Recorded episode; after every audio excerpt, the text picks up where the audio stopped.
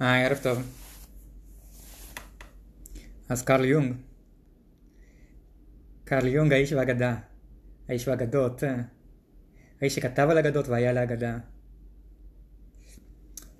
הוא אדם גדול, אז אני לא, לא אוכל לצמצם אותו לשיחה קצרה, אני חושב. והוא לא, לא מגיע לו. כי הגודל שלו הוא... הוא, הוא... החוויה שלו היא, היא, היא עמוקה כמו העומק שהוא ניסה להצביע עליו בכתבים שלו. אבל אני, אני אנסה לחלק את זה לשתי חלקים. ואני אתחיל ב-1912. ב-1912 קרל יונג, תלמידו המבריק ביותר, החכם ביותר והמובהק ביותר של פרויד, זה שפרויד הועיד ילוד יורשו, מפרסם מאמר בשם התודעה של הנסתר והתת מודע. ובמאמר הזה הוא תוקף את תיאוריית הפסיכואנליזה של פרויד וקורע את עצמו מהדרך שבה הוא הלך ושעליה הוא היה הכי ידוע בקרב בני אדם.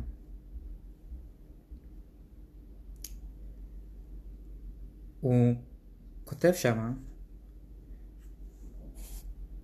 שהדרך שבה הלך פרויד, שבה הוא טען שאין להבין את האלוהים בשביל להבין את נפש האדם, היא לא פחות מיצירת דת חדשה ואלוהים חדשים עם סגנון דתי משלו, אקסיומות משלו ודתיות משלה ששוללת תובנות שאולי אי אפשר להסביר בכלים מדעיים אבל שאי אפשר להכחיש גם כן. קרל יונג ופ... ופרויד לא ידברו יותר לעולם. והמסע הזה יתחיל שנתיים קודם לכן, כשקרל יונג יראה להרברט סמואל, חוקר דתות עתיקות, את המגירה שבה הוא שומר את הציורים שהוא לא מראה לפרויד. קרל יונג התחיל אה, את המסע שלו עם פרויד ב-1900 ב- למעשה, עם הפרסום של ספרו של פרויד, פירוש החלומות. הוא קרא אותו והתלהב. התלהב ונדלק. התלהב, נדלק, כתב לפרויד והצטרף לחוג שלו. ומהרגע ש... שהוא הצטרף לחוג הזה, כמובן שהוא חשב, דיבר ו... ו... אה, ועקב אחרי פירוש החלומות. וביניהם החלומות שלו. ואת החלומות שלו הוא תיעד. היה לו יומן כזה שבו תיעד את החלומות שלו. ובאיזשהו שלב הוא התחיל גם לצייר. את הציורים שלו הוא שם במגירה, שאת המגירה הזאת הוא אמר שהוא כתב בליבו שאין להראות לפרויד. איכשהו אינטואטיבית הבין שזה לא, לא יהיה חכם. אבל הוא כן דיבר עם בחור בשם הרבט סמואל והוא הראה לו את הציורים האלה. כשהוא הראה לו אותם, הרבט סמואל הסתכל עליהם, אמר, חביבי, אתה יודע, זה מעניין מאוד, אבל זה, אתה יודע, זה, זה לא איזה המצאה שלך. מה שאתה מצייר פה זה סמלים כימיים. תפתח כל ספר מהמאה ה-17 ואתה תראה את מה שאתה מצייר של עצמך פה. אתה קראת? אמר לא, לא קראתי, אבל... אבל וואי, מעניין. ואז הוא התחיל להסתכל על זה. הסתכל שוב ושוב. התחיל לחקור לא רק את האלכימיה, את כל העולם עצמו של הפולקלור, של סיפורי האגדות והמיסטיקה, שעליהם התודעה והתנועה הזאת התבססה.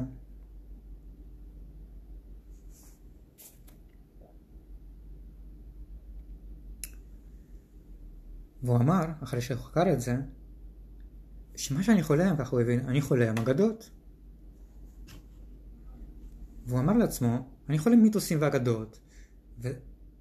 וזה כנראה לא רק אני. יש תופעה כזאת.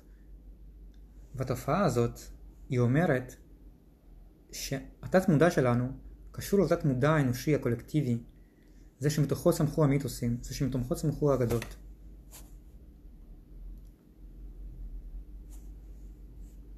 הוא כתב במאמר הזה שאת התיאוריה שלו הוא לא יכול לנסח אך ורק בכלים מדעיים, והוא לא ישלול את הפסיכואנליזה בכלים מדעיים.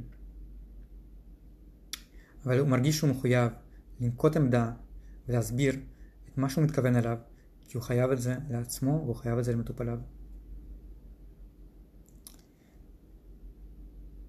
הוא מספר שהתובנה הזאת התחילה כשההוא חלם בעצמו חלום. הוא היה בבית, הש... בבית שלו, בבית בקומה שנייה, סליחה, אבל לא שלו, ככה הוא, הוא הבין מיד בחלום. הוא הסתכל מסביב, הוא הבין שהוא נמצא אחד בקומה שנייה, שתיים של בית שלו שלו. אז הוא עושה את הדבר הראשון שבן אדם עושה, והוא ירד מדרגות. והקומה שמתחתיו, הוא התחיל להסתכל מסביב, וראה שהיא, שעל הרצפה שלה יש פסיפס מוזאיקה, ועל הקירות יש פרקס, פרסקות. הוא הבין שהוא נמצא בבית רומי.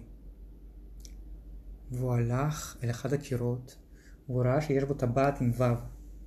והוא משך בטבעת הזאת, ובאמצע החדר, כשהוא משך בה, נפתחה, נפתח מכסה, נפתח הריח. ובתוכו היה סולם אל תוך מערה, והוא זכה לתוך המערה הזאת, ובמערה הוא ראה דימויים מצוירים של אה, דימויים מצוירים מתקופת האבן ושני שלדים. הוא אומר שהוא התעורר הוא הבין שהוא לא יכול לספר את החלום הזה לפרויד. כפרויד, הוא אמר מה הוא יגיד לעצמו? הוא יגיד לעצמו שזה חלום אדיפלי בסיסי. שני ההורים מת, מתים, זה שני השלדים. מדובר ברצון של, של יום להרוג את, את הוריו. אבל הוא לא עמד בביטוי, והוא סיפר את החלום הזה לפרויד. ופרויד, ככה מסופר, התעלף. פרויד מספר על זה בעצמו, וגם קלווין מספר על זה. כי הוא הבין, הוא הבין שאת הרצון שלו להרג ההורים הוא ממש של פרויד, ככה פרויד יכתוב. וקרל יונג יגיד שהוא ראה בזה את הקריאה שלו לחפור את עצמו, זאת אומרת לחפור בתוך עצמו ולגלות את התשובות לשאלות שמעסיקות אותו.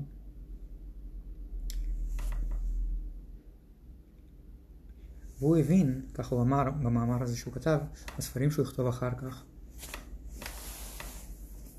שבמעקה נפשו הביוגרפיה של היחיד משתלפת עם הביוגרפיה של השבט ושל היקום כולו.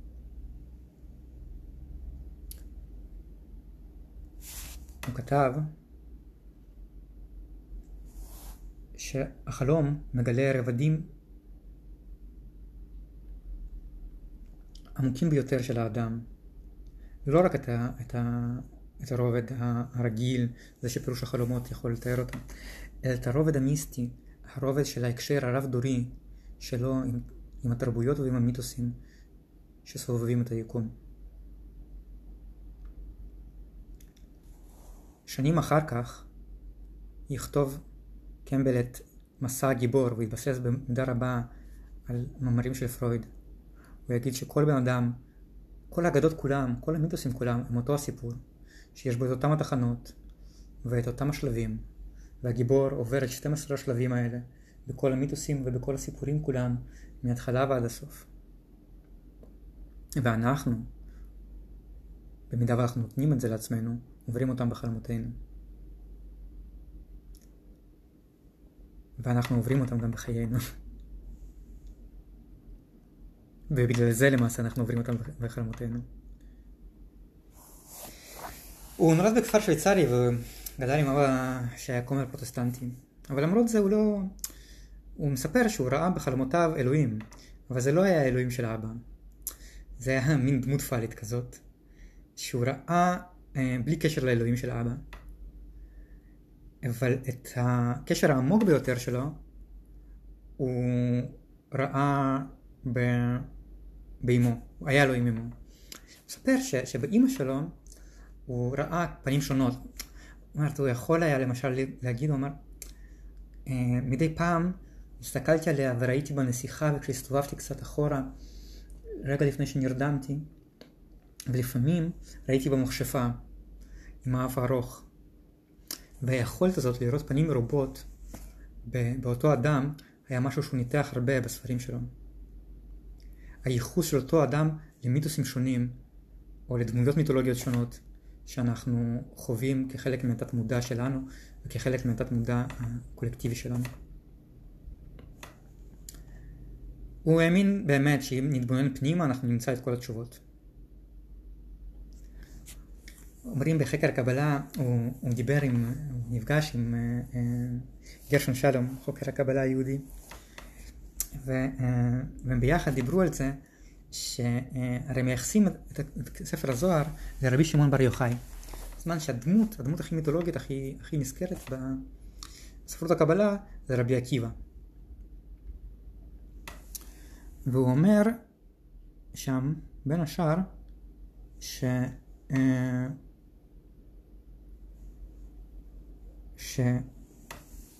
שהסיבה שדווקא ל... ל...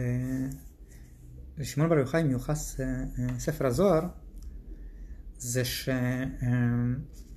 זה שסיפור המערה, זה שהוא גר במערה, חי במערה, ההתגלות שלו הייתה במערה, ומסע המערה גם מצוות אצל אפלטון, הוא המסע לגילוי הנפשי העמוק של האדם. ב-1923 אמ, אמו תלך לעולמה והוא בונה, אה, הוא בונה מגדל אבן לזכרה וזאת תהיה המערה שלו.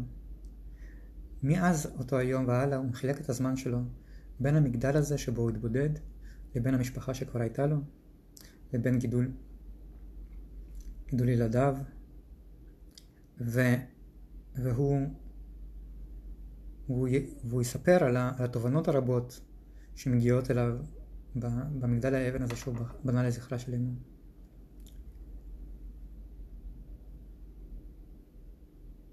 הוא יספר והוא יגיד על אחת התובנות ש... שהוא, שהוא גילה בעצם ב... בעולם הזה, במגדל הזה, הוא יגיד שבאחד הרגעים אני הבנתי שהעולם הוא ריק רק עבור אלה שאינם יודעים איך להפנות את האנרגיה שלהם לעברם של אנשים ודברים בצורה שתהפוך אותם למלאי חיים. ומה שמאלץ אותנו לחפש עניין באחר הוא הריקנות של עצמנו, ובכך, בכך גדולתם. לא המתים, הוא יגיד, הללויה. והמתים לא נמצאים בבית הקברות. המתים הם האנשים שהולכים ברחובות של הערים הגדולות, אבל לא מוכנים לפתוח את עצמם לחוויה הרוחנית ששוטפת, שתוקפת אותם בחלומותיהם.